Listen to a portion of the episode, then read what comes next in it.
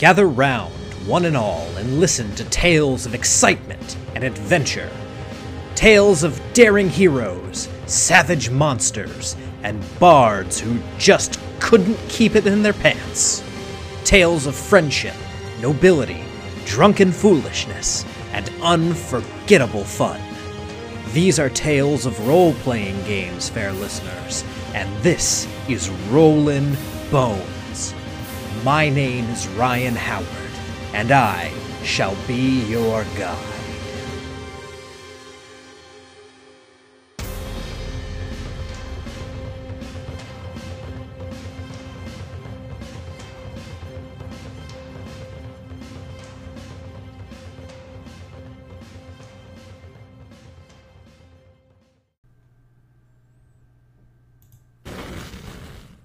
Good evening, Boneheads, and welcome to Rollin' Bones with Ryan Howard, your source for the best in RPGs, your RPG treasure trove. I am your host and king of the Boneheads, and maybe it would be more appropriate this evening for me to say greetings programs, since we are talking about some of Hankerin Ferrell's work tonight. Those of you who aren't aware, Hankerin's been on a couple times. You may also know him as Brandish Gilhelm. You may be familiar with the Runehammer channel on YouTube, where some great content has been put out in the past, including Drunkens and Dragons, several live streams. Lots of great stuff has come from the mind and mouth and camera of Hankerin Ferrell.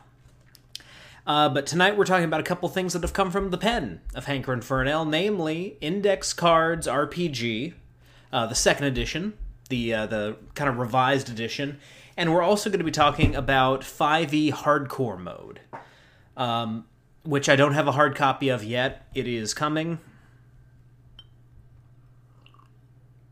But we're going to be talking about both of those. Pardon me. Just to give you guys a quick primer, though, on what the subject matter will be about this evening, you've noticed probably that I've been taking a little bit more of an OSR bent as of late, kind of moving towards old school style rules, streamlined rules, and what I've come to the conclusion of is that I typically will enjoy more of a rules light game. There are some crunchy games that I do enjoy. Every now and then it's fun to play something like that. I do enjoy Savage Worlds, which is not really a rules light game. It's somewhere in the middle, I'd say. But a lot of what I gravitate towards is kind of rules light games that don't let the systems get in the way of what the players are wanting to do or trying to do. There is a little bit of a balance to be struck there, not to immediately walk back what I'm saying, but there is a point at which rules light becomes, what's the point of even doing a role-playing game? And for a lot of people, that line is drawn in different places.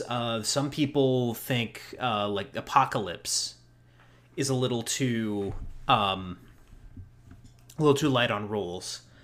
I once had a player... I believe it was an Apocalypse game. It was not one of the Forged in the Dark games, but I think it was straight up an Apocalypse game that one of the players in my Dark Sun game described as tell a story and roll 2d6 to see if it comes true. Which, again, not having a whole lot of experience with the Apocalypse system, I don't know... how accurate that would be from my experience, but I mean, there is a point at which rules light can become, why are we even bothering playing a game when we're clearly just trying to do theater here? I have not found that line, but what I have found is that a lot of kind of the old school mentality about D&D, especially the very old editions of D&D, are very focused on, limited rules, limited aspects of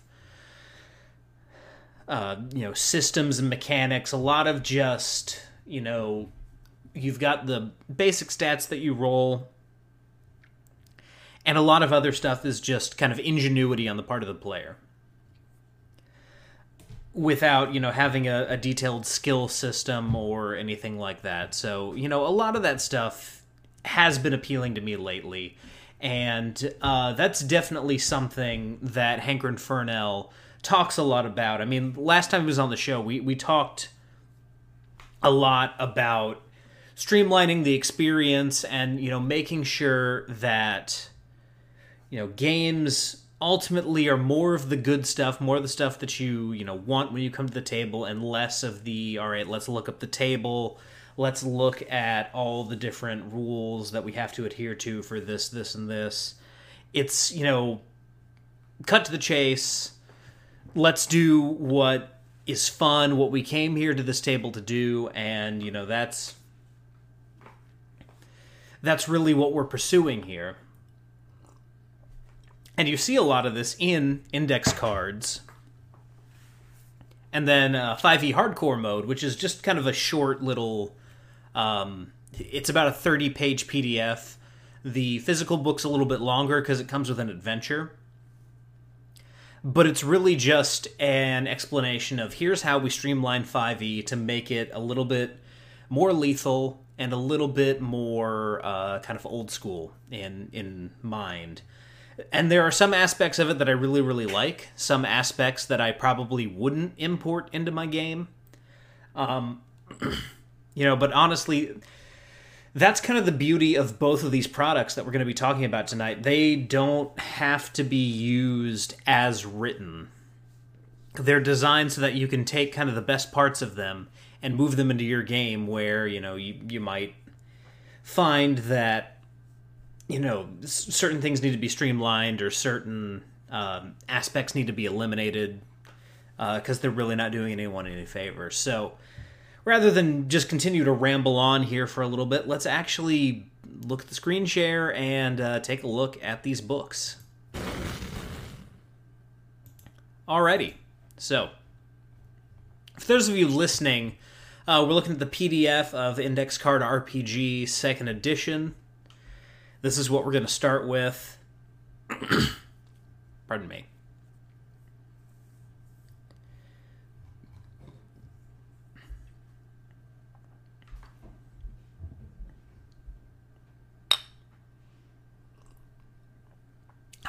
Sorry for the extended silence there, just taking a drink. So yeah, this was published 2 or 3 years ago. I think 3 years ago now. 2018, yep, so 3 years ago. Everything in here, words, pictures, it was all done by Pankran himself, which is cool. He's done a lot of, great work here. And the layout of this book, just to talk about as we're going through, the game is called Index Card, and that's the whole mindset, aesthetic... Everything looks like it's coming from index cards that a GM would, have for a specific game. And everything in this game is designed to fit on index cards. So a lot of it is, taking some of the physical complexity out of the games. Although, there is some elements of... It relies upon... miniatures and stuff like that, which he, talks about how to make them and make them simply so that, you're not just stuck with, okay, I need to get miniatures now. It's not a miniatures combat game. It's, there's lots of different ways to play. And ultimately, here, I won't scroll past the introduction here to start, because we'll go through this. But ultimately... And this came straight from Hankerin's mouth when he was on the show last. ICRPG, more than anything else, is a mindset. It is an attitude which you can approach your game with. It is a new way to look at, run, and play RPGs more than anything. It's a system. You can certainly take this book and run campaigns with it, but you can also take what you learn from this book, take ideas from this book, and bring them into D&D or Pathfinder or, you know, whatever system you're running. It really... You know, a lot of people I see, and Professor Dungeon Master, who's going to be on the show next week, he's one that does this a lot. He talks about, you know, taking ideas from ICRPG and taking ideas from 5e Hardcore Mode and incorporating them into the 5e rule set. So, if nothing else, like if you don't think this is a good system in and of itself, but you like some of the ideas that you see in it, none of this stuff is hard and fast. It's designed to kind of, you know, like, let's take this idea, let's take that idea, and really simplify what, you know, the game should be. Really kind of, you know, bring out the essentials. So here in the introduction, you know, it talks about what you're, you know, looking to do with this book. Build your own world, run a great game, be an epic player, master your creativity. I like this line here. ICRPG takes the stance that creativity can never be tamed. It is a feral thing. Like lightning across the clouds or waves on a stone, it crashes and disappears. It's fickle, impetuous, and insolent. ICRPG is a tool to wrestle this beast, bring it out of its lair, and make your next tabletop session the best you've ever played. That really, you know, sums up what this is about. This is about, you know, bringing your game to the next level.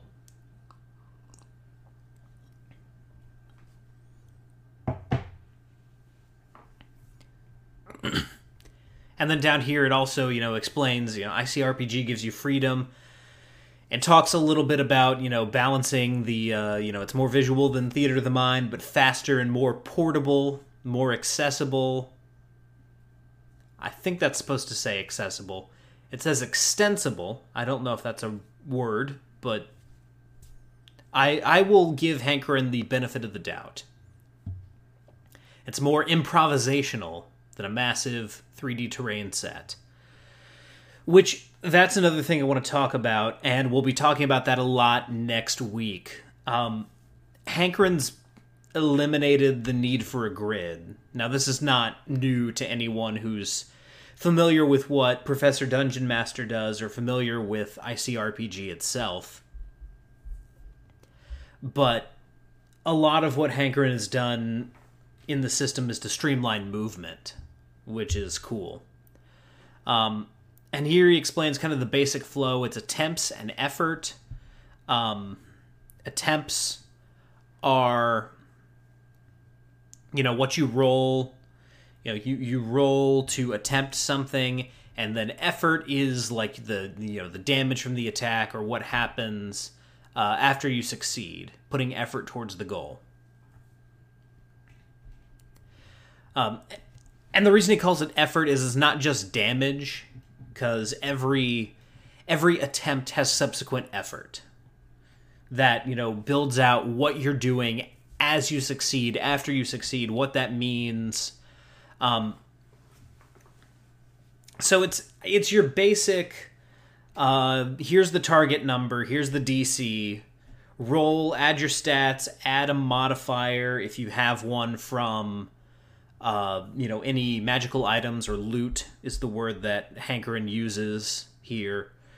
And if you meet or beat the target number of the room or challenge, then you put forth effort towards the goal and, you know, you move on.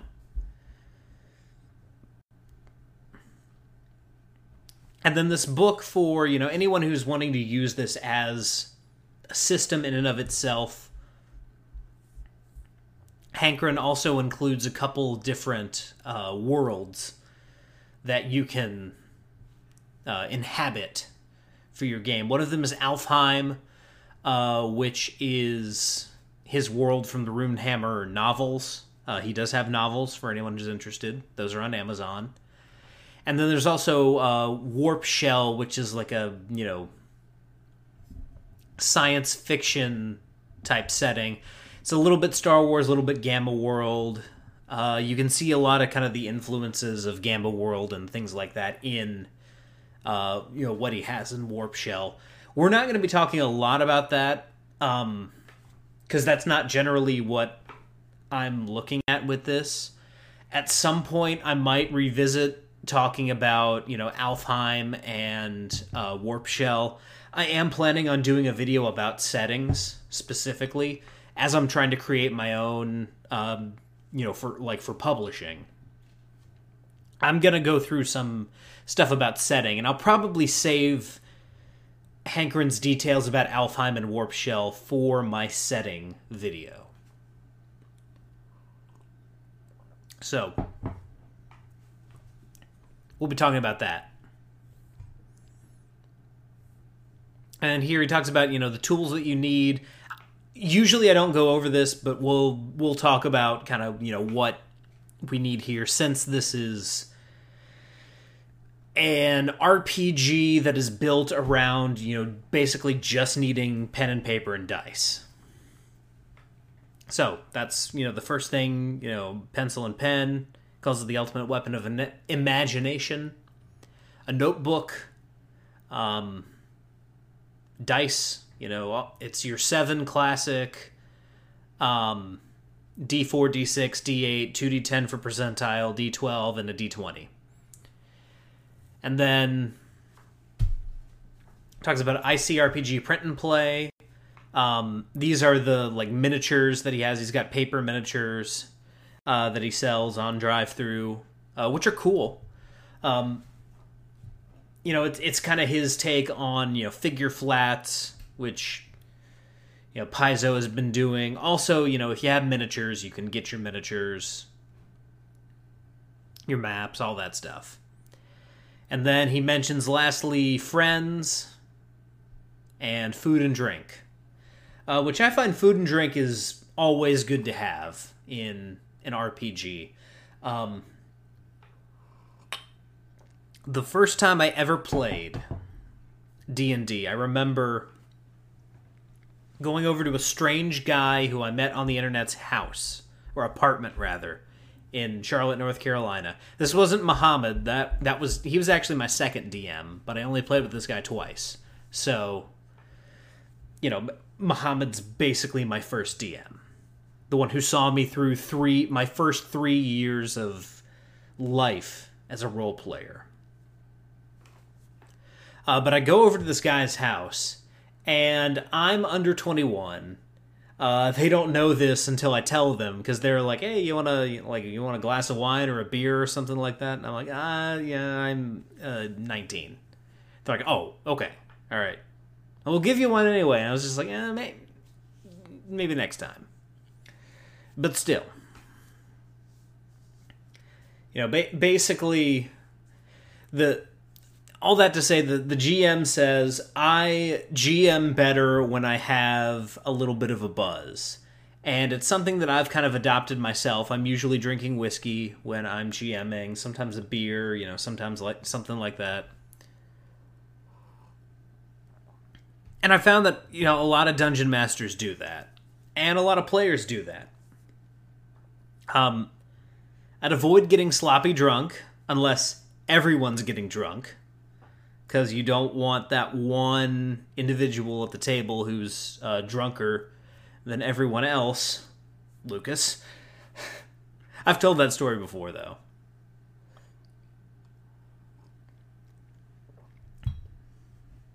And it was just a one-time thing, so. But yeah, I mean, food and drink,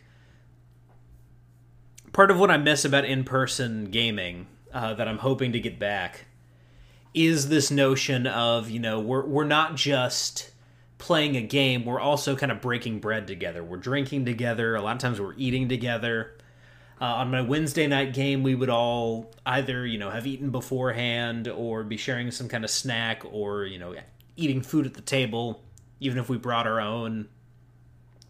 And when I was running games on Saturday nights, you know, we would always have some kind of meal.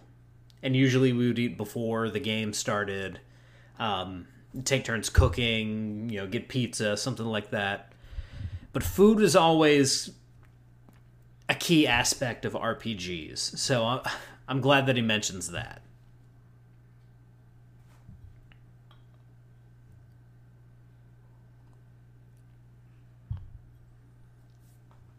And then here he breaks down, you know, why it's called ICRPG. And says, for years, players have been using index cards to represent buildings, people, locations, corridors, and more. The game simply says, let's run with that. It's also a highly refined and innovative rule set that can stand on its own or enhance your current game. And then this is talking a little bit about print and play here. And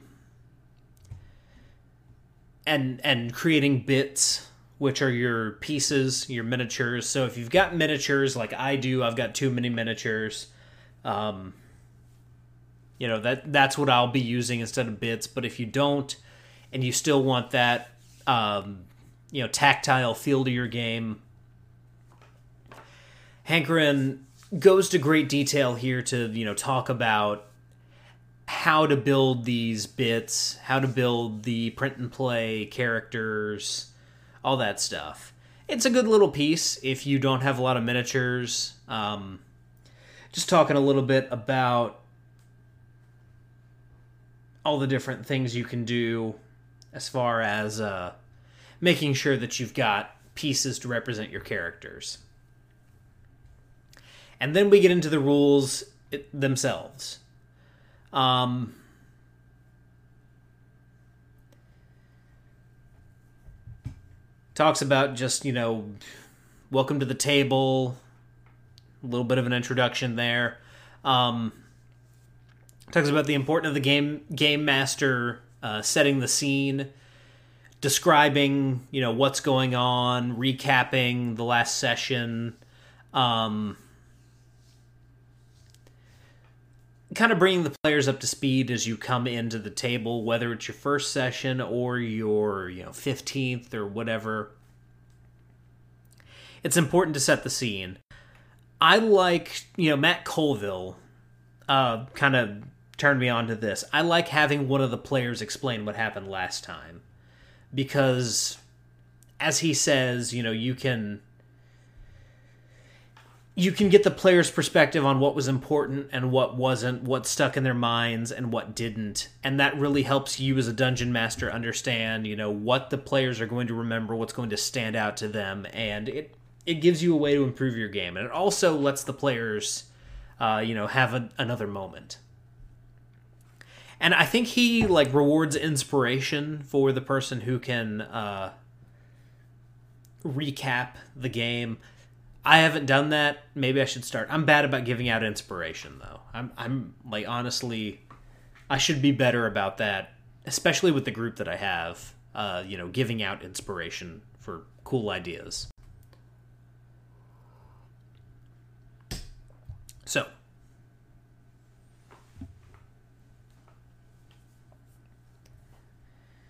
And this also... there's no initiative system in ICRPG. Initiative works basically clockwise, you know, from left of the game master on. Which, you know, is good and bad. I've heard Professor Dungeon Master talk a lot about not liking the initiative boards. And I know, like, you can strategically arrange yourselves at the table. I am a creature of comfort, and since I'm usually behind the GM screen, this doesn't really apply to me because, you know, I stay in the same spot no matter what. But even as a player, you know, we tend to have our favorite spots at the table for whatever reason. Maybe it's superstition, maybe you just like, you know, that chair or something. So I like the idea of being able to arrange the table in a certain way, but, you know... Knowing myself as a player, I wouldn't want to move. Especially if I, like, you know, dug in, got all my stuff out. because I'm a gamer who has a lot of stuff. I bring my books, like all my books, in case something comes up. I've got a bunch of dice. I've got a miniature. And then food. So yeah, I've got a ton of stuff. My character sheet or my phone, because I've been using my phone as a character sheet for the past couple times I've been playing. Just, I don't know, save a couple trees, I guess, maybe. I don't know. It's easier to level up when you have your character sheet on a phone. Because then you just, you know, put in the level up stuff. And, you know, everything else after that. The problem with physical character sheets is you erase them so many times, then you need a new one. Then you have to fill out the new one. It's a pain.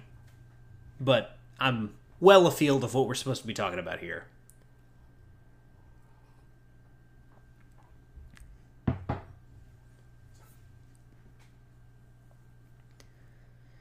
And then this breaks down what a turn looks like, this next page. It's basically describe your action, roll, and then view the results.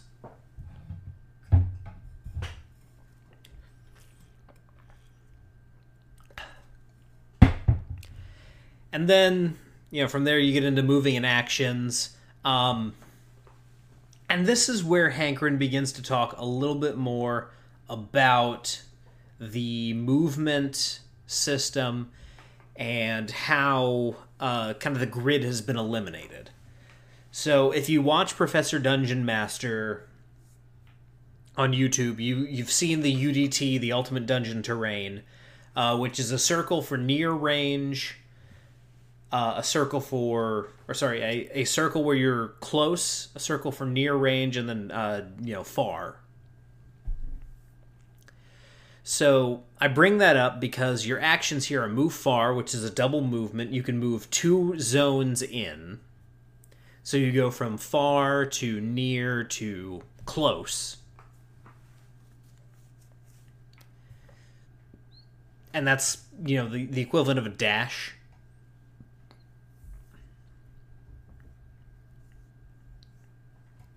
He also uses a banana-based distance system, which we'll get to in a couple pages.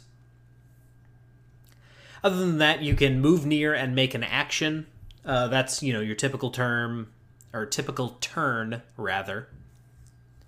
So you move one zone, and then you can do some kind of action. He's got examples here. Three kinds of actions. Simple, check, and attempt. Simple actions are, you know, stuff like switching weapons, drinking a potion, talking to an ally, making a check, which uses your stats. And then, you use your stats to, meet or beat the target. And then an attempt, which is the most common type. This is D20 plus stats. And then after that you roll effort to see the result of that. So attempt would be like an attack or trying to hack something in a sci-fi game. You know, something like that. Casting a spell. That's an attempt. A check is something like, looking for bad guys off in the distance is the example that he uses.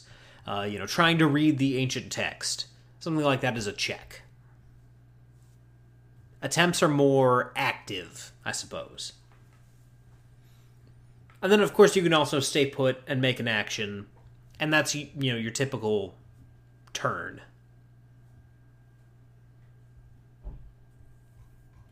And you basically just get to do one action per turn. There are no bonus actions, quick actions, anything like that. You just...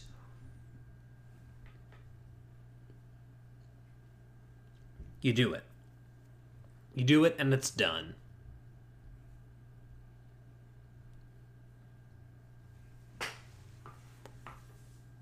So as far as the target and effort system goes, this is your classic CR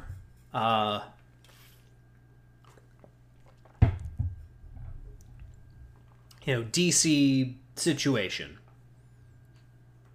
The GM has a target number in mind, and you are rolling to see if you meet or beat it to succeed in the task. You know, the lower your target number, the easier the task, the higher, the harder.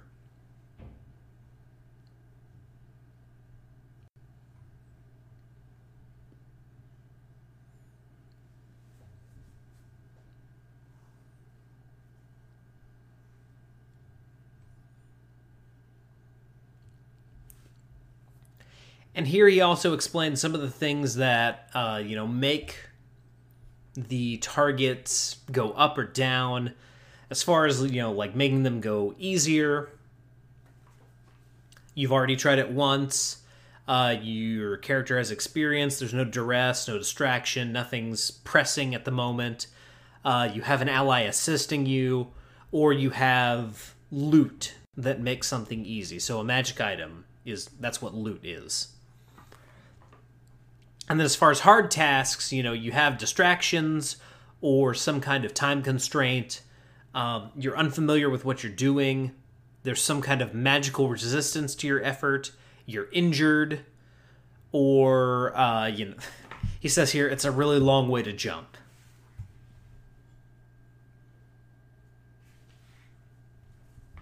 And then assuming you meet or beat the target for attempt, you get to roll effort. And this is he calls it the most unique and expansive mechanic in ICRPG. And so this is effort to overcome a task or an enemy. And so examples of this are, weapons effort is damage when you attack an enemy. Magic effort measures your progress in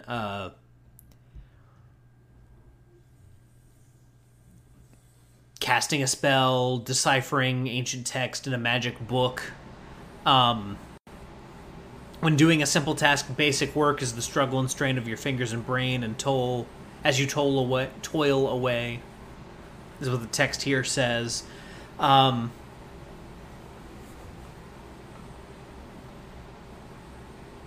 then when you roll a 20 on the attempt, when you crit, you roll an additional D12 effort for what he calls ultimate effort. I guess because maximum effort might be trademarked. Thank you, Marvel.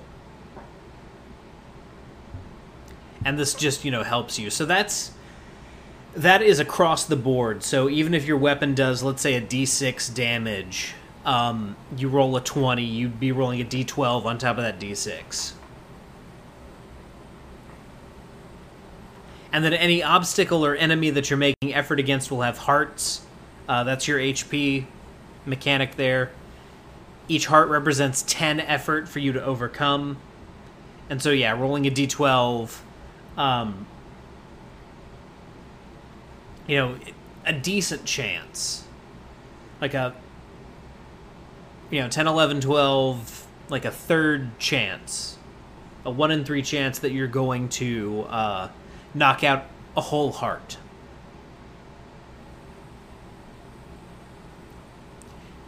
And then here's some examples of, common checks that you would make against a target number. So strength checks, dex checks, con checks. And it lists, examples here. Strength, holding on for dear life, stop a rolling wagon, stand firm against a howling wind, dex, jump over an obstacle, aim a cannon, sneak up on a target, dodge a fireball.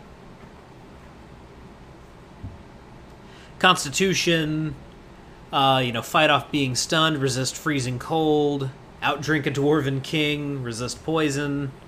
Int, defend against mind control, remember the password.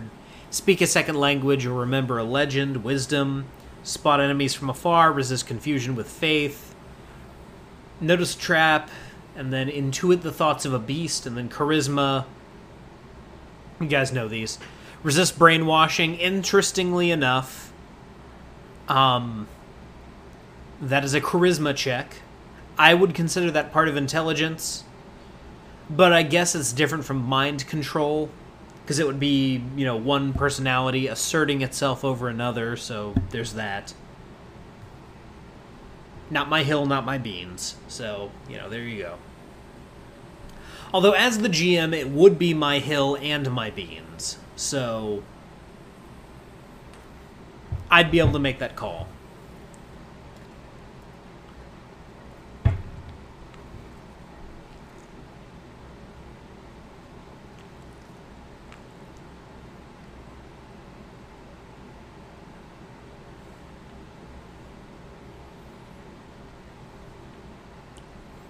And then down... Pardon me. Sorry. Down here at the bottom, you've got some examples of pass and fail, of what would happen if you, you know, fail certain checks and what would happen if you pass. All this stuff is, you know, kind of standard for what you're looking at in RPGs. Again, this is not necessarily groundbreaking stuff. It's just simplify. Simplify, simplify, simplify. And then down here you have examples of attempts. With strength, you know, you're looking at attack with a melee weapon, bend prison bars, smash through a wall, force the airlock closed, anything physical, really. Dexterity, ranged attacks, climb a rope, pick locks, delicate tasks.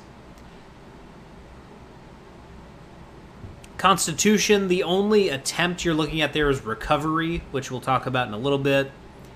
Intelligence, you know, casting a spell, deciphering a tablet, learning new things, stuff like that.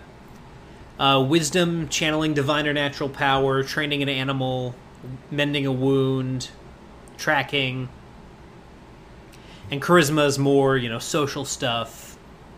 Influencing people, inspiring your allies, intimidating someone.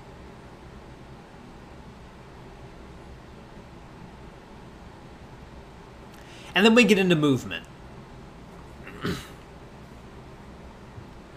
And so he talks here, you know, to quote the text again, every tabletop player has asked, how far can I get on my turn? And from the rules above, you only know you can move far or you can move near and take an action. So what are far and near in game terms? So this is where the banana comes in. This is the banana-based movement system. Far is 50 feet. And it would take a few seconds to get in a flat-out run. A far shot can be hard to hit, or it may be too far to cast a certain spell. And anything further than 50 feet counts as far. Far as the distance character can move in one turn. Near's quick few steps. And he mentions here it's close enough for a spear, but not close enough for a dagger.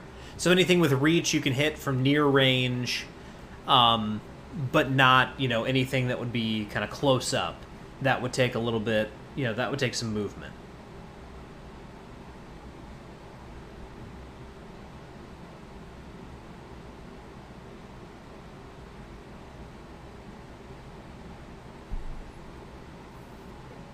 And the near, of course, is... Or sorry, near we just talked about. Close is the final movement stage, and that is face-to-face, toe-to-toe, as Hankerin says here.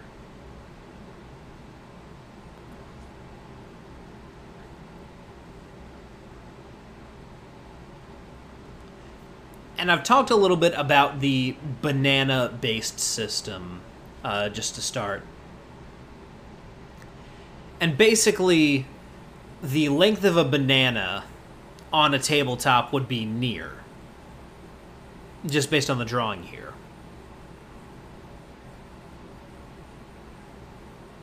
And then close would be, looks like about half a banana, and far is anything longer than that.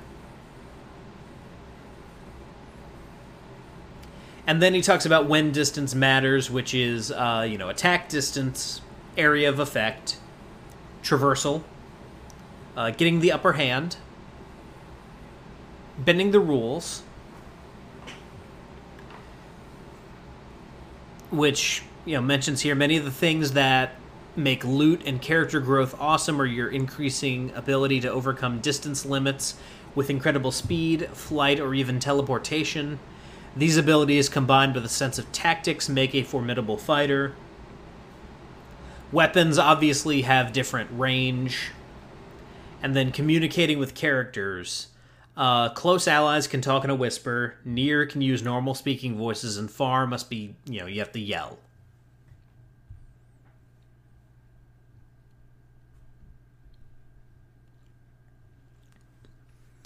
And then he talks a little bit about time. And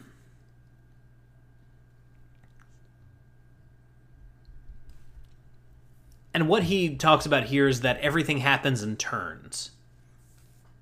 So whether you're in combat or out of combat, downtime, it doesn't matter. Everything happens, you know, the player to the left of the GM goes first, and then it goes from there.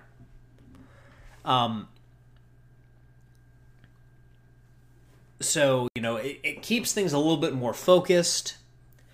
It prevents the constant shuffling of...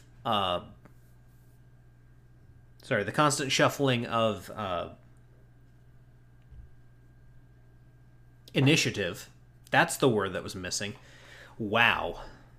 Too much whiskey. Even though it was my normal amount.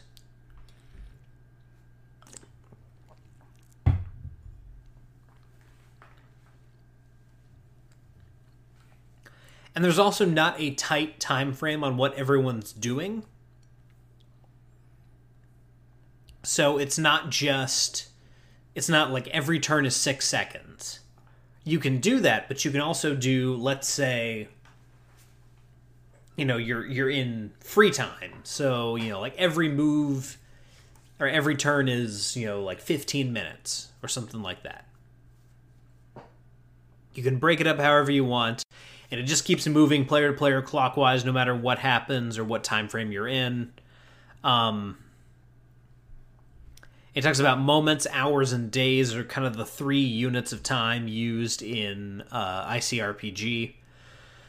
Moments is, you know, what's going on in combat. This is your 5 to 10 seconds. Hours are your kind of, you know, between battle, and each player turn represents 1 to 3 hours. And then days is like, you know, okay, let's say you're in some serious downtime. Your actions span between 1 to 5 days each. So basically you just go around the table saying, what are you going to do over the next few days? Which is cool. Again, I like that a lot. That is something that I would definitely bring into my game, even in 5e, where, you know, time is very specifically laid out.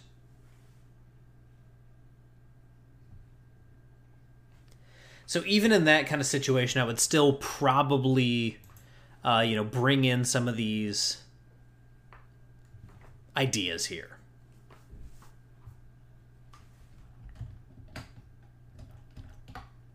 Because I like the idea of, even, you know, we're moving in sequence, even out of combat. Now, this is something I'm only going to be able to implement once we're back at a table, because it's hard to determine, you know, who's left of the GM in Zoom. That's, you know, difficult, and it's difficult to shuffle around. So, you know, what... Again, that's coming soon. So, you know, once I'm back at the table, this is something that I'm definitely going to implement as far as, you know, we're going to move in order. And if 2 people want to switch places, they can switch places. And then there's example here of, you know, different things that take multiple days. And then talking about treasure. Seek ye treasures. And so loot is the term that Hankerin uses for, you know, treasure, magic items, all that stuff. So ways that you can score loot, milestone rewards. So, you know, at a certain point, you might get a specific magical item or weapon. just by reaching a certain level. Looting a fallen foe, you know, you can find something on a dead enemy. But one example of milestone rewards to think of just popped into my head here. A situation like in Lord of the Rings, where once Frodo actually gets to Rivendell, you can think of what Bilbo gives him as kind of milestone rewards. If you think about leaving the Shire up until Rivendell being first level, or even, let's say, first through third level. So, you know, by the time he gets to Rivendell, he's third level. At that point, Bilbo is giving him 2 magic items, Mithril Shirt, and Sting.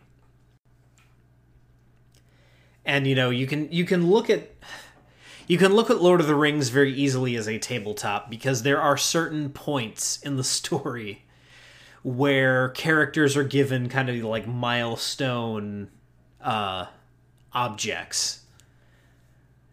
When they meet Galadriel is a good example of this, or when Aragorn finally gets the sword. You know, that's a good example.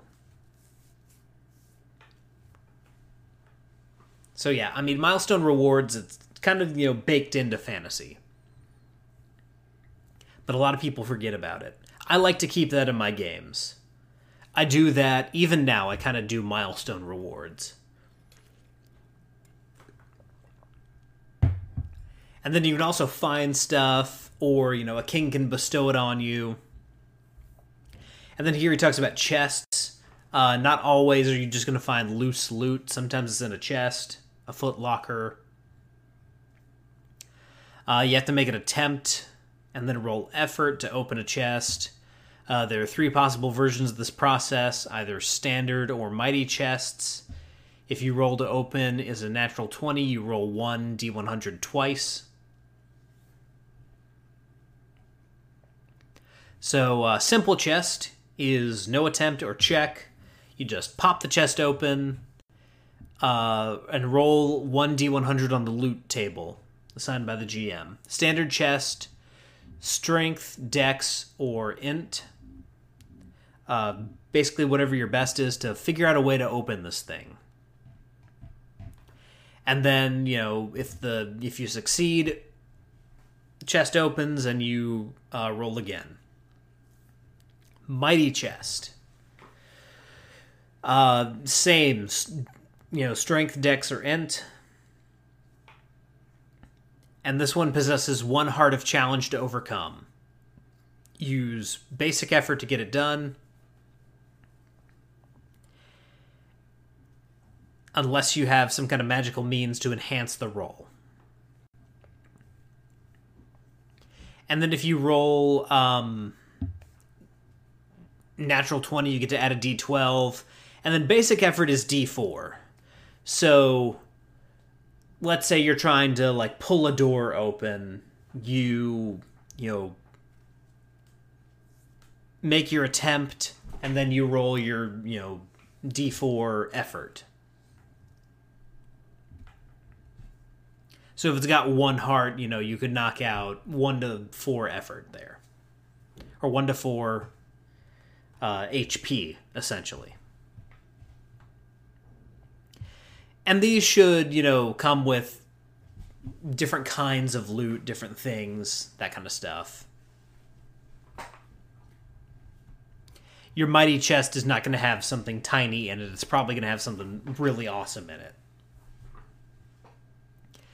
And then you get into loot types, food, gear, and spells and powers.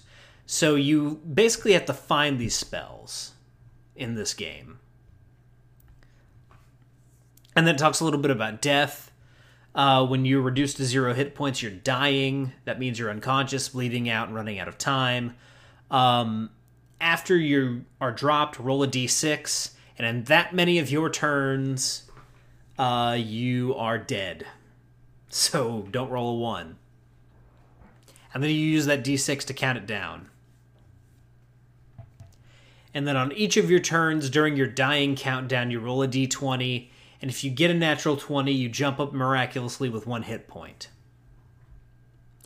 And then to stop the countdown, an ally has to reach out and help you. It's a wisdom or intelligence roll, and that stops the countdown.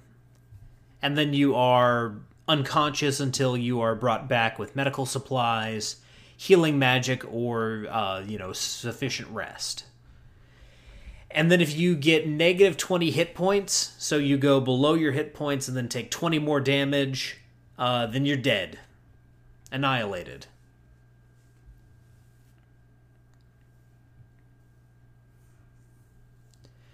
And then there's recovery, of course. Let's see what this says here.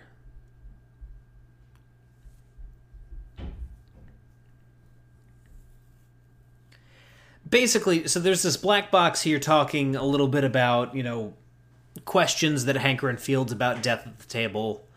And so basically he says, with death, there are different philosophies, but you need to be clear and decisive about death. If the player dies by the rules in total fairness, then they're dead. And then know what happens next. Does the session end there? Is there a new hero to be brought in? You have to be clear with your PC what happens when their character dies, which is important. And so back to recovery. Just, to get back to what we were talking about. So as far as moments go, in combat, you have the slimmest chance of recovery. Basically, if you spend a combat turn in recovery, meet or beat the current target with a con roll to recover 1 hit point, you can get 1 hit point back. And then between battles, in complete safety, you can use 1 turn to recover 1 heart, 10 hit points. And he says here the concept of safety is crucial. So it's really up to the Dungeon Master to determine what is and is not safety. And then as far as days go, spending days of time in complete safety, recover all hearts with no roll, no problem. If your ordeal was bad enough, the GM may choose to blight you with an injury or terrible scar. So yeah, that's recovery. And then we get into characters. We'll talk a little bit about this because a lot of the character stuff is very system specific and setting specific, but the basic concept here is you choose an image. This is what your character looks like. You choose a miniature, choose a picture, draw a picture, something like that. That's your hero. Then you come up with a story based on the image. So the image is first, which is critical, I think, to the nature of what is going on in Index Card RPG. So just as an example, if I grab one of my miniatures here, this guy, I don't know how clearly you can see that, but it's basically, a big barbarian-type character who I've painted as a mole from Dark Sun. This guy is going to have a very different backstory from this guy, Marv from Sin City, basically. So, what's the image you're going for your character? Is it Marv? Is it this mole? Is it, something like a huckster from Deadlands? Elven archer? Warrior princess? I don't know. Whatever the miniature or picture that you come up with or that you see says to you, that is where your backstory needs to come from. Then you build your stats and effort. You get 6 points to distribute amongst your stats.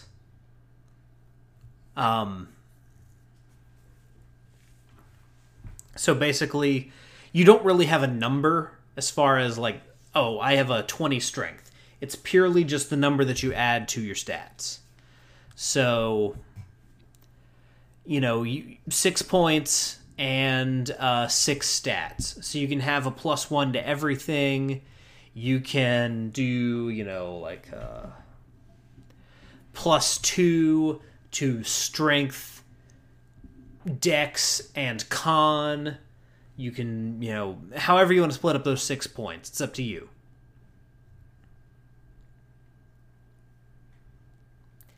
And then there's an explanation of the stats. Armor, for each point you put into armor, your enemies will have a harder time hitting you. Everyone wearing clothes gets a starting armor of 10.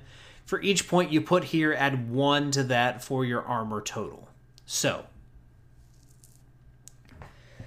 what this is saying is those 6 points are not just for your stats, it's also for your armor. And for your effort.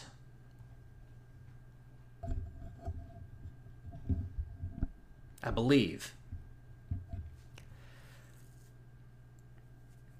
Actually, effort's different, so leave that off. Anything you do with your bare hands, any basic work, and, you know, bare hands and raw wits, that is a D4 for effort.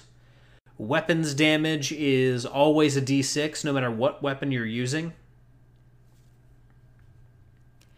And then any kind of magic is a D8 for effort.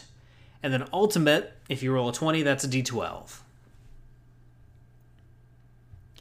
And then as part of building your character, you choose kind of gear that fits with your character. So you've got, you know, starter loot that you can pick 1 from, and then you choose 3 from universal starting equipment. So as far as the loot, you've got, you know, like 20 rounds of magic ammo, a weapon kit, which gives you +2 weapon effort, you know, a ring of might for +1 strength, all that stuff. Okay, so from what I'm seeing here, you can actually put points into effort and add to it. So if you want to deal more damage, that's a way to do it. Based on this here. And then, you know, like your basic equipment, you're looking at, you know, a shield, common armor, which gives you +1 to your armor, trapper gear, miner's gear, tools, spellbook, rope and hook for, you know, a grappling hook, basically, to climb things. And then you can choose up to 3 starting weapons. Honestly, I like this a little bit better than the starting equipment for D&D. A lot of the starting equipment for D&D, because, you know, if you're using a gold system, that's one thing. Like, your players have to buy their gear, but if not, which I've never played a game where someone's been like, all right, you need to buy your gear. It's usually just, okay, what can I get away with bringing to the table? And usually that depends on your level. So if you're starting at level 1 and you're a fighter, you're probably only going to be able to grab ring mail or, you know, something like that. Chain mail. You know, that's your armor. But if you're, you know, level 5, you might be able to get away with full plate. Or at least splint. So I like the idea of, you know, here's, you know, choose 3 from this, you know, choose 1 magic item, and then choose, you know, 3 weapons that you want to carry. And so as far as weapons, you've got dagger, short sword, long sword, great sword, axe, battle axe, halberd, staff, spear, siege spear, mace, hammer, flail, longbow, short bow, sling, crossbow. And because of the way, and then he goes into some like guns and stuff that you can use in the other setting. because everything, all weapons damage uses a D6, this can be anything. Anything, which I really like. If all weapons have the same damage, it doesn't matter what weapon you're using, which is cool, honestly. So it's whatever fits with your character. Let's say you're Danny Trejo's character from the movie Desperado. So all you are doing is throwing knives. All you have is knives. You're still doing the same amount of damage. Whereas in 5e, if you're playing that kind of character, you're dealing D4 damage. Which, you know, maybe you've got different things to make that better, but D4 damage.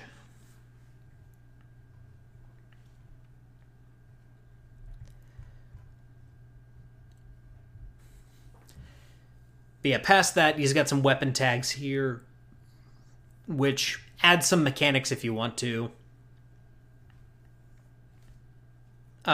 But mostly they're just there for flavor.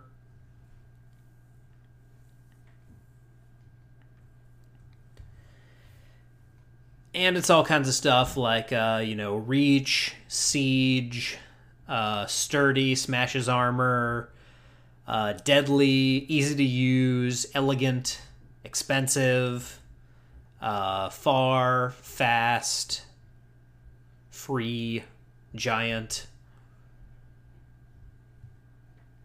cannot be concealed, chopping. It's a lot of like common sense stuff that you can put on certain armor or certain weapons.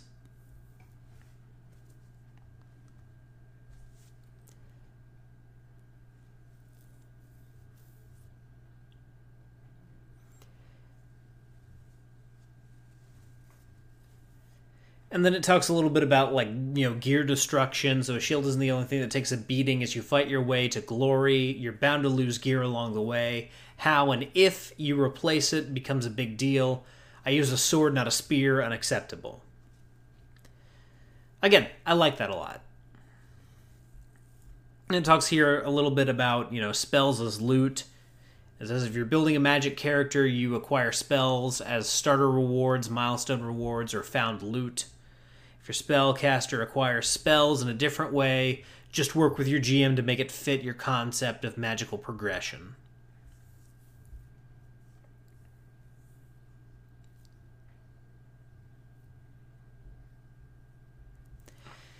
And then it talks about, each character as they start gets 10 hit points, so 1 heart. And you gain more hearts just as you go. Classes, there are different classes depending on your setting that you're using.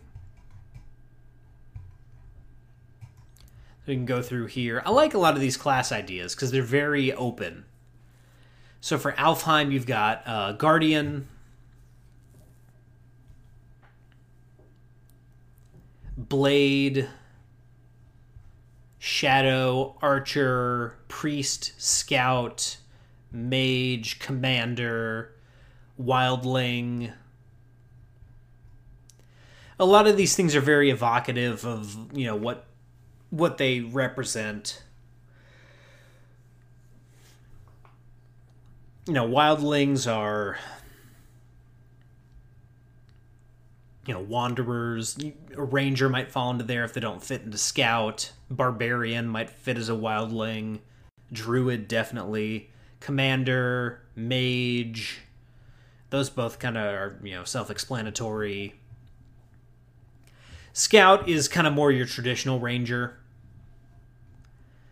Priest, cleric-type character. Archer, that's your ranged fighter. Shadow, obviously thief, rogue, cutthroat, that kind of person. Blade,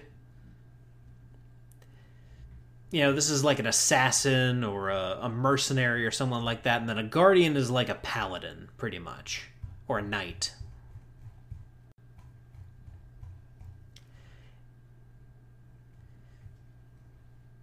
And then, it talks a little bit about some of the races here. Elves, dwarves, halflings, humans, giants. Then you get into Warp Shell, and you've got tanks, Ronins, ghosts, gunners. Again, we'll talk in more detail about that stuff when we talk about world building and settings and, you know, just how all that stuff fits in.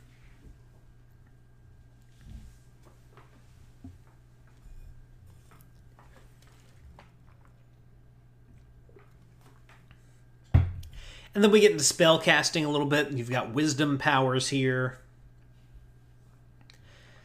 So a lot of this is, you know, like faith-based stuff, and then you have intelligence spells. And basically, you know, you get these spells as, you know, you pick them up. They have to be equipped or carried. All that stuff. And there's just examples here. Then you've got some, like, spellcaster options as far as, you know, schools of magic, spell books.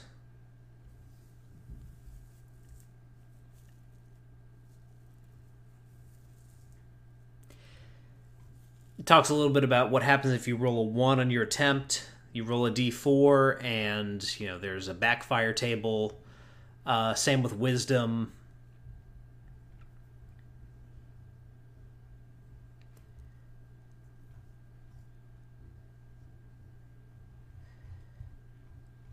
And then we get in some world primers. I'm going to move past a little bit of this stuff because we're not talking about these specific worlds. And then we get into game mastery. And this is probably going to be the last section we talk about.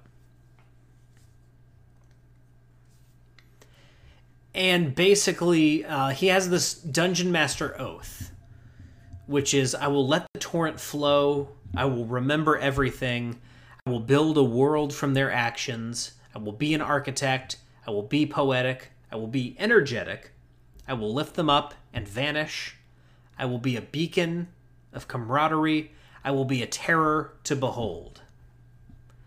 So to break those down, basically you just, you know, unleash your ideas. I will let the torrent flow. Unleash your ideas. Don't let structure, limit, or intended results slow you down. You know, just let your creative juices flow. I will remember everything. You have to know, you know, the rules, the setting, all that stuff. It's your job to know that. You will build a world from their actions. Basically, you create a skeletal structure, and then your player's interaction with that world builds out the world itself and sets in motion events.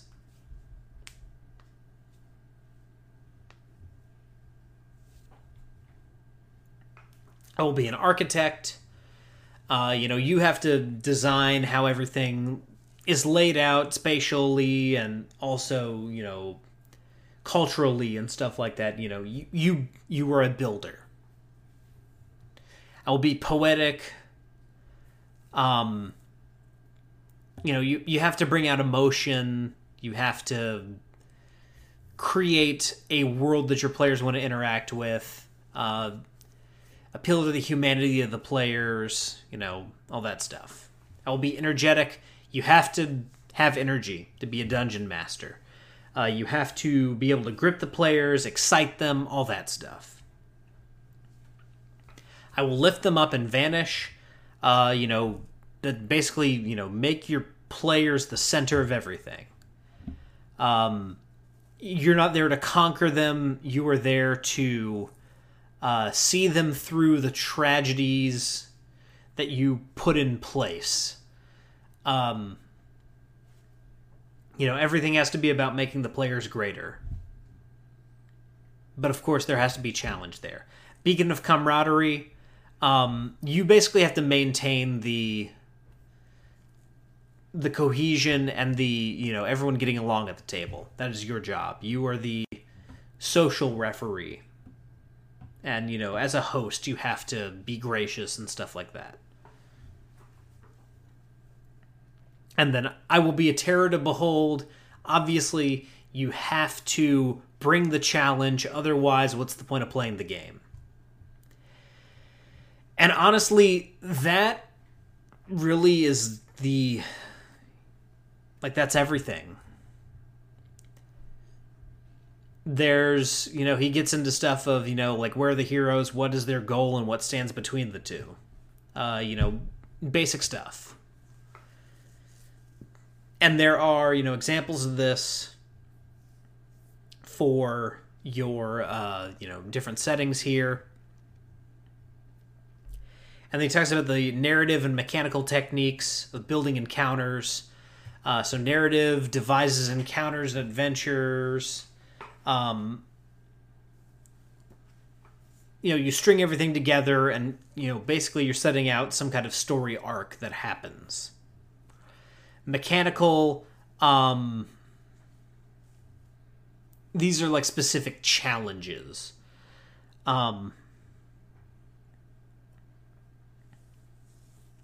So one's more focused on the mechanics of the game, the other's more focused on the storytelling and, you know, ultimately what it leads to.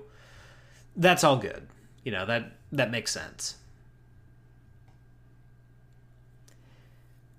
And then, you know, there's talking about thinking in sessions, what all do you want to accomplish in a session, making each session self-contained, you're playing one at a time, all that stuff.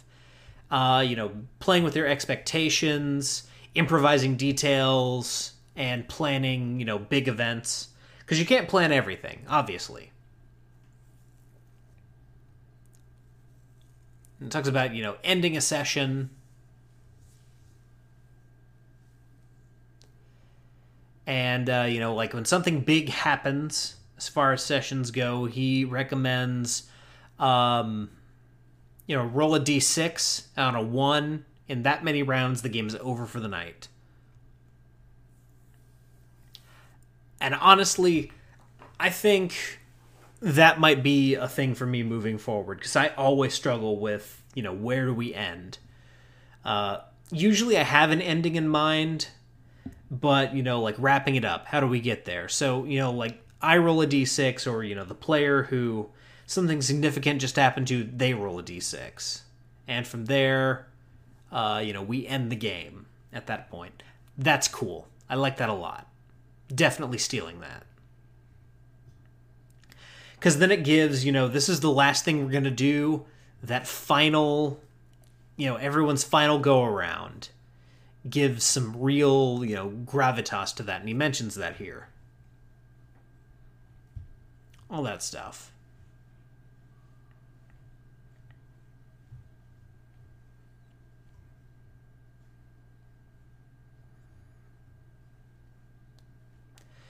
And talks about, you know, like what makes something easy or hard for the players. Seems to be like 12 is kind of the middle. Maybe 10 is probably the middle, I'd say, based on a D20 roll. And then he's usually recommending, you know, plus and minus 3 as far as CR goes. And then hearts. You know, obviously, hearts are 10 hit points.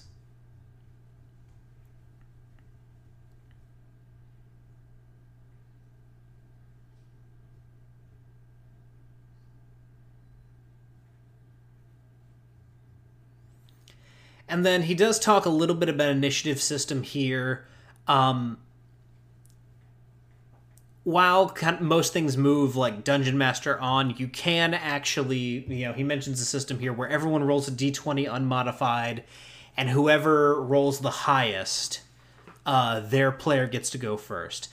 I do like that more than just everything starts from the GM onward, because even the GM's involved in the roll-off. So that's a good mechanic. I like that a lot. And I feel like it adds something here. But, you know, whoever rolls highest, they're number one. Everything moves to their left on. So, yeah. That's all cool.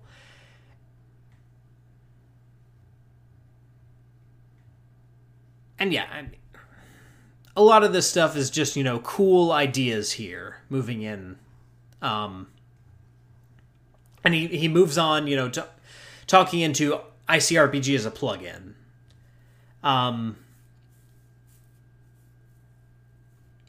So you can, he mentions here, trade stats for stats. So if you're playing 5e, instead of, I've got a 13 intelligence, I just have a 1 intelligence, because that's the number that matters.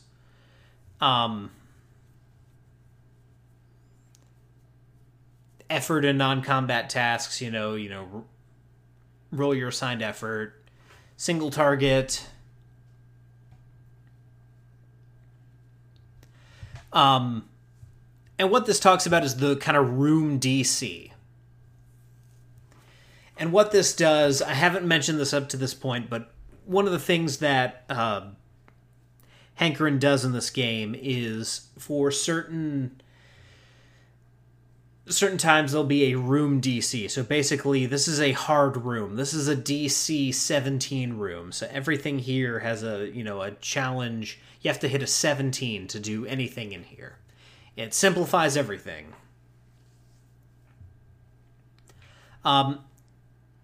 So, that your mileage may vary with that. So, yeah.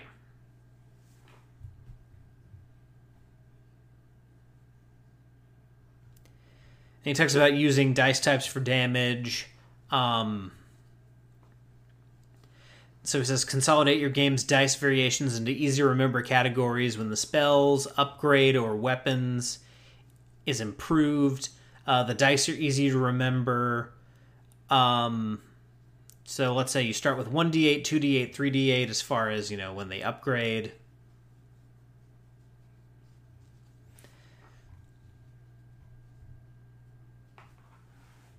So yeah, chests, turn, treasure is cool.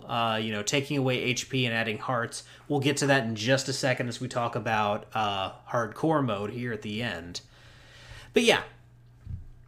This is ICRPG in a nutshell. I've talked a lot about it tonight, more than I actually anticipated, but this is a very cool system to use either by itself or, as I'm going to do moving forward, as, a plug-in to 5e. This streamlines a lot of things, makes a lot of things easier to remember. It's a good system. Honestly, it's great for just kind of taking out the filler for those of you who want to take some of it out and making things a little bit more streamlined and simple. And that's the core of it. And so if that's what you're looking to do, this is the book for you. Now, streamlined and simple is one thing, but what about dangerous and deadly? I'm glad you asked.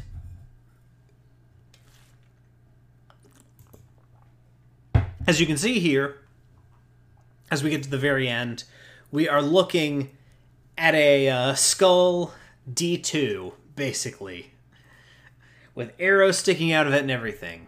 This is 5e Hardcore Mode. And this is something that he put out in 2020. This is something that I was actually turned on to not by Hankerin, which is interesting. This was something that Professor Dungeon Master actually introduced me to. And what this is basically taking the framework of 5e, adding in a little bit of the index card attitude, and basically making your games deadly. And as, simple and difficult as they can be. If those two things make sense together.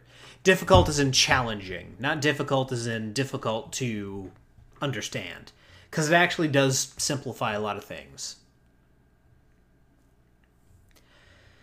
So here he mentions the hardcore way, be fair but merciless, be a friend of death, don't be afraid to kill characters, that kind of stuff, and prize intensity over detail.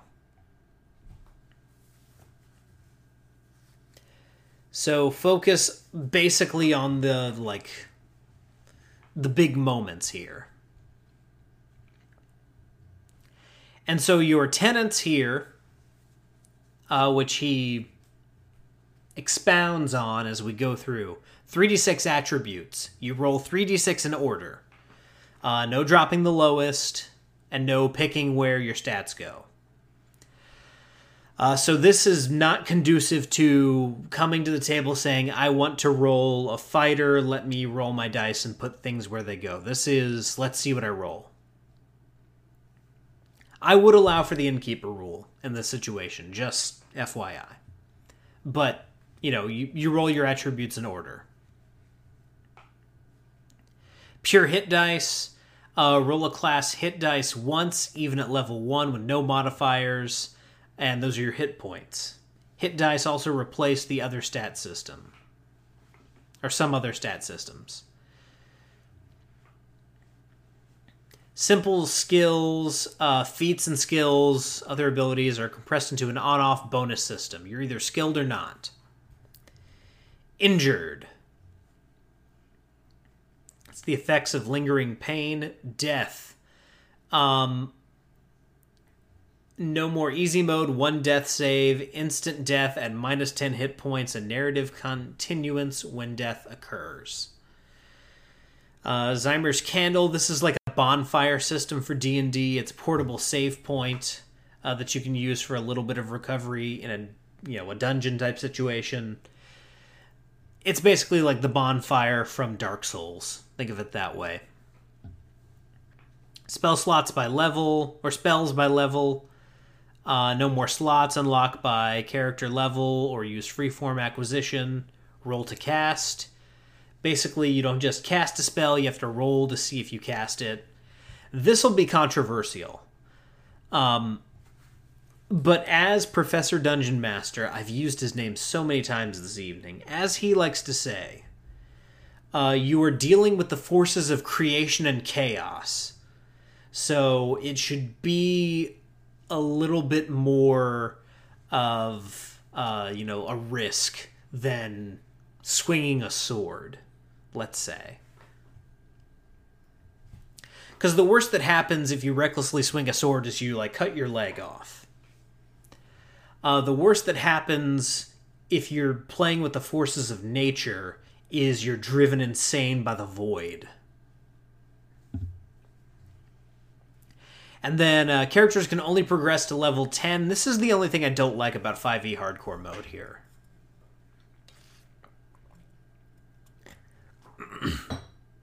Then you have classic experience points, where different classes level faster, some level slower. The upper hand, which compresses mechanics, modifiers, and situational elements with the more potent version of the advantage system, which is the bread and butter of 5e. Modifying monsters with your 5e monster books. Zoned movement, which we've already talked about. And then, the theme of Grimdark. And your GM style in this. So, stats, this is pretty self-explanatory. It talks about role-playing low rolls. Everyone knows what to do with a 16 strength or an 18 dex, but how to deal with a 6 intelligence or 7 con. Be doomed. You are a hero of substance. Stand fast. Here are a few ideas to explain your worst stats. So, grizzled veteran, you have seen it all, been there, killed that, and barely made it out alive. All the wars and death have taken their toll. What you suffer in injury, though, you balance with cunning. So the blight, a plague, has stricken you with some kind of ailment that affects you. Accursed. Someone's put a curse on you, animal kin, you're part beast. The kid, you're super young, or, iron touched. A new kind of metal has been revealed by the mountains of dwarves, but the iron poisons the veins of some and vexes them with pain. What are the secrets of the black iron? That kind of stuff. So some explanations for why you've got a low stat.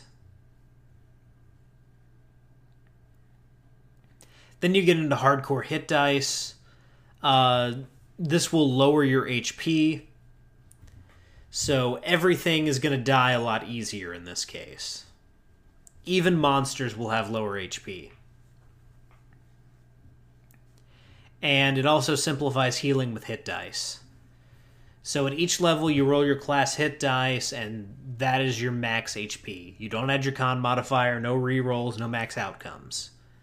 You can have 5 HP at 5th level. And then in short rests, you can expend hit dice as normal to regain HP, medical aid, non-magical medicine, bandages or tinctures are used. Roll 1 hit die without the need to expend it. Or in combat, you can grit your teeth. You make a con roll against a DC 10. If you succeed, you can use 1 hit die to roll and recover that many HP.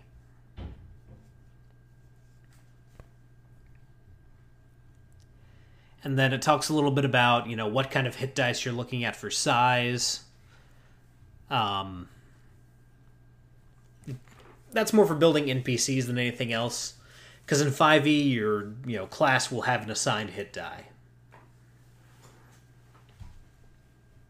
Then you get into skilled and unskilled. So your proficiency bonus is basically everything. And so if you are skilled in acrobatics, you can add your proficiency bonus. If not, then you don't. And that's it.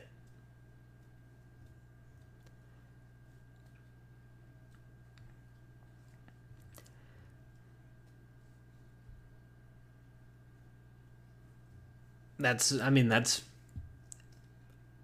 having a little bit of trouble, kind of sussing out the difference between that and,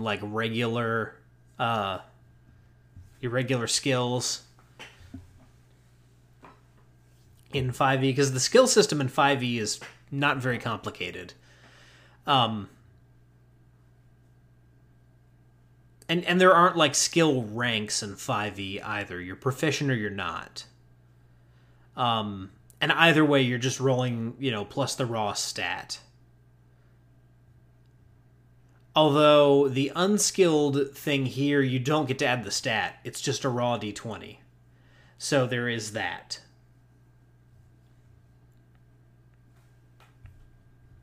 And I'm assuming rogues still get their specialization in that case, which would just double your proficiency bonus. And then injury in 5e. If you're hit with 10 or more damage on a single attack or effect, you can't use grit your teeth to recover hit points, and no roll you make benefits from the attribute bonus, proficiency only. And your dex bonus no longer adds to your armor class. And then you're no longer injured when you receive 10 or more hit points back from healing magic. You receive 10 or more points of healing from medical means, or you take a long rest in safety. You're dead if you're reduced to -10 hit points. You're unconscious and bleeding out for 3 rounds if you drop to 0. And then you get 1 death save. And if you fail that save, you're out.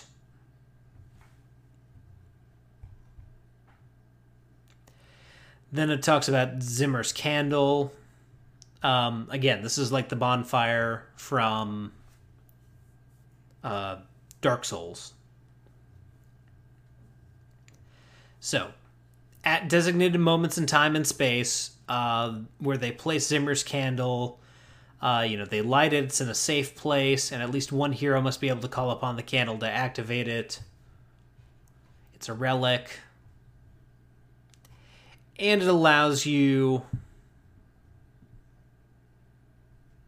you can basically return there in an instant.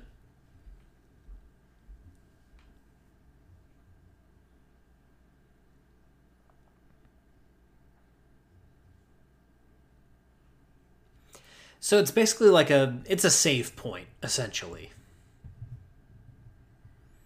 It lets your players go back in certain instances of time.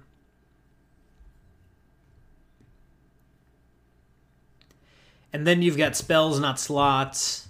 So basically at level up time, you choose 3 new spells of your current level.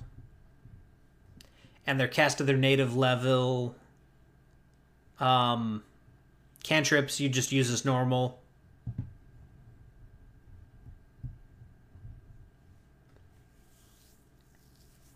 So basically you get 3 spells each level.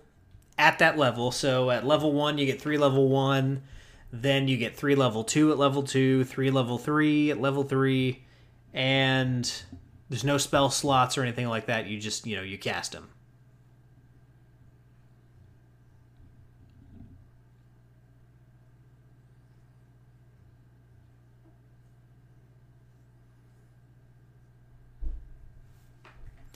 And then you have to roll to cast your spells. And if you fail, so it's a DC 10 to succeed, which can, raise or lower depending on what's going on. Intelligence or wisdom, depending on how you cast. Critical successes do not expend the spell's use limits and inflict double effect. And critical failure fizzles.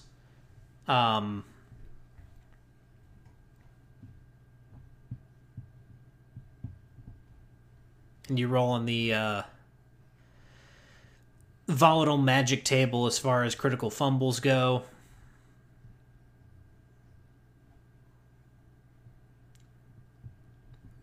And every day you can memorize your level plus 2 of any spells if you are cleric, druid, or paladin. Bard, sorcerers, wizards, and warlocks. You memorize your level times 2 each day. From your learned list, and as you memorize a spell, once you use it, it's gone from your head. So your level 3, you can memorize 6 spells. Those are your spells. And cantrips are cantrips. Those are your basic attacks.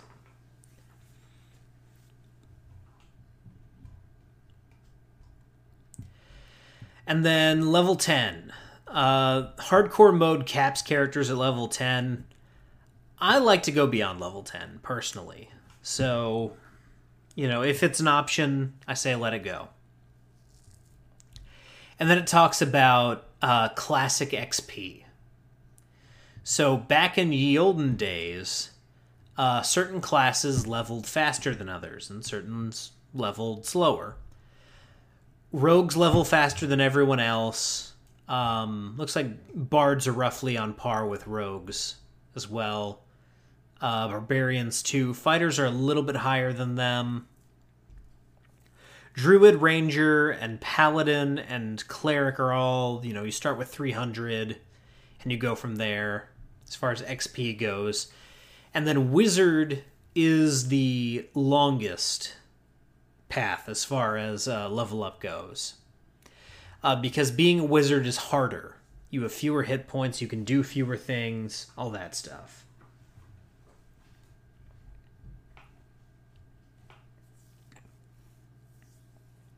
And then there's the idea of the take. So basically, you only get XP, because of the take, you only get XP when you get back to safety.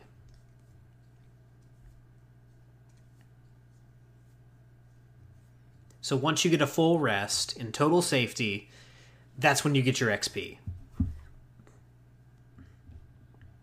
So you go into a dungeon at 3rd level, slog all the way through it, and then when you get to the end, maybe at that point you can get up to 4th or 5th level. But not until you get out of the dungeon.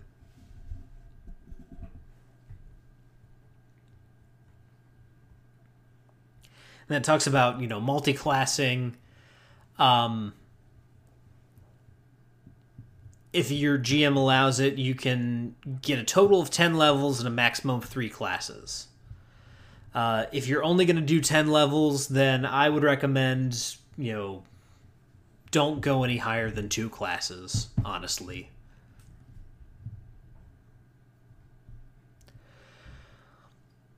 And then he talks about the take and stuff like that as far as, you know, like what multi-classing will turn your characters into. It has to kind of fit with a story.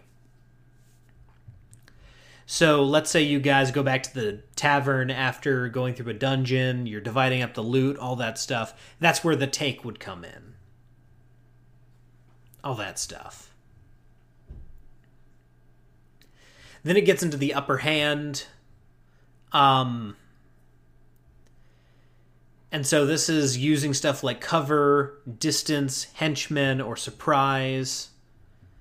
Rules are never modified, penalties are not imposed, bonuses are not earned by gaining the upper hand. A character or group of characters simply earns advantage or disadvantage based on who has the upper hand. So if you ambush someone, you have the upper hand. If they ambush you, they have the upper hand. And so it's all about, you know, how to get that. So if you sneak up on someone, you'll get advantage on them. Then you get into enemy stuff, real challenge rating.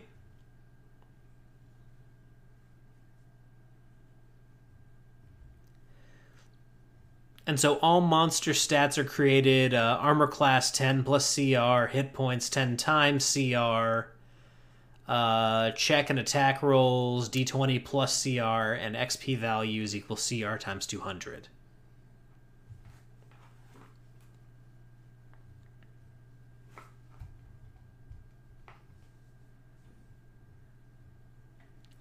It talks a little bit about monster AI. For stuff like that, I'd read The Monsters Know What They're Doing by Keith Amann. That's the best resource for what does my monster do in this, you know, situation. It talks a little bit about environmental monsters, hordes.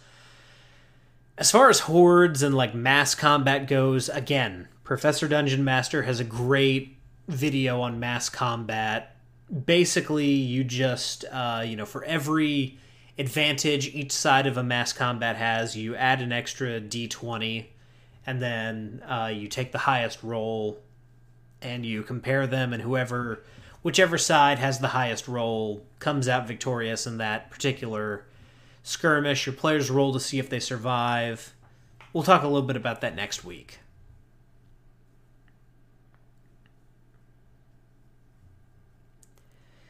And then there's the GM style. It talks about verisimilitude,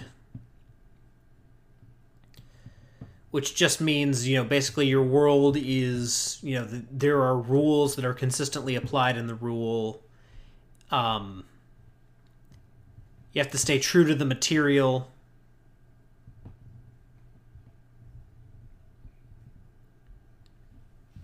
You have to stay true to the number. Fixed challenge, prestige. When players complete a block of play in hardcore mode, the fixed nature of challenge should come with a great sense of accomplishment. So while everything out there is killing and you know, murderous, and it's very hard to survive in this world, overcoming that is that much better.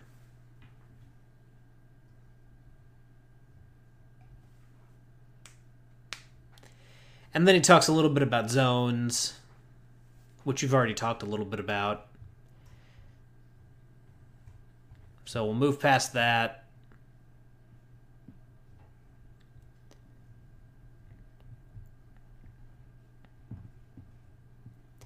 And then he also recommends getting rid of opportunity attacks. And there's a greed initiative, few things slow the intensity of play, like held actions, bonus actions, and other mucking about with turn order and timing. So you remove those. Initiative remains an exciting part to play. And so this is kind of a different initiative system. It's GM versus players. If the players win, they decide their order and who starts, and then you go left from there. If the GM wins, you go first, and then the players decide what order they go in.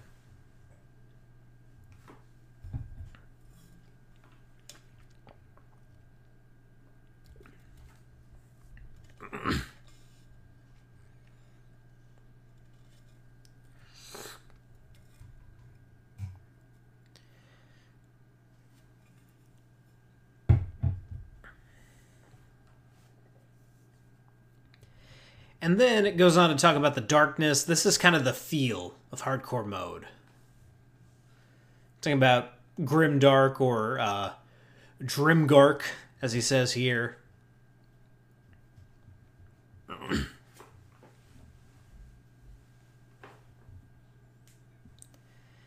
And basically, you know, he mentions talking a little bit about like giant evil monstrosities, but that's more metal than grimdark. Darkness is foreboding, it's hidden, it's not always obvious, you know, that kind of stuff.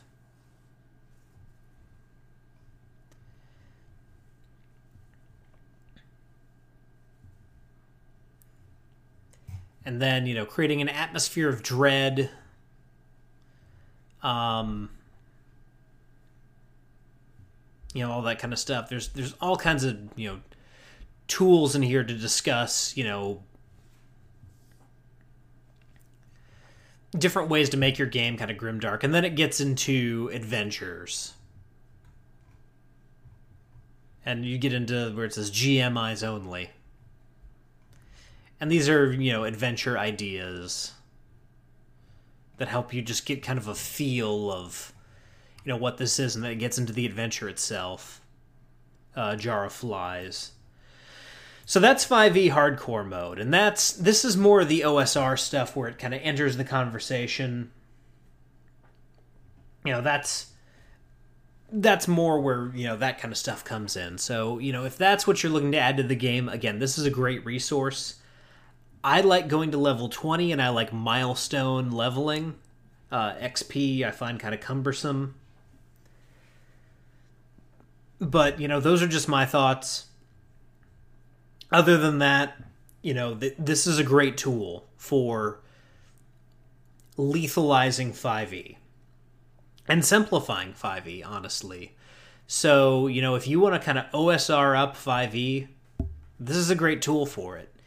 In fact, the system or the setting that I'm working on is going to rely very heavily on 5e hardcore mode. It's going to be a recommended material there. So, yeah, that's what we're talking about. That's, you know, this has been a great, you know, talk about some of the stuff that Hankerin Ferrell has done. In my opinion, you know, I really enjoy both of these products. I recommend them highly. If you want to simplify your game and just kind of, you know, cut to the chase, these are two great products to do it. 5e hardcore mode, especially if you want to kill your players and just create something super challenging for them. So yeah, there we go. That's, you know, that's the review. Both of these, Rolling Bone seal of approval. I recommend them if, you know, they sound interesting to you. If you like 5e the way it is, play 5e. You know, it's there for you. So yeah. That's it for tonight's episode of Rollin' Bones. Guys, thank you so much for tuning in. I'm really glad that we were able to, you know, talk about these games. I really enjoy both of them. As I said, next week, Professor Dungeon Master is going to be on here talking about a lot of similar stuff. So this is kind of a good primer for that episode. So, yeah, guys, thank you so much for joining me this evening. And remember, whether you rolled a 1 or a 20... So glad that you rolled your bones with me, Ryan Howard, and I'll see you next time.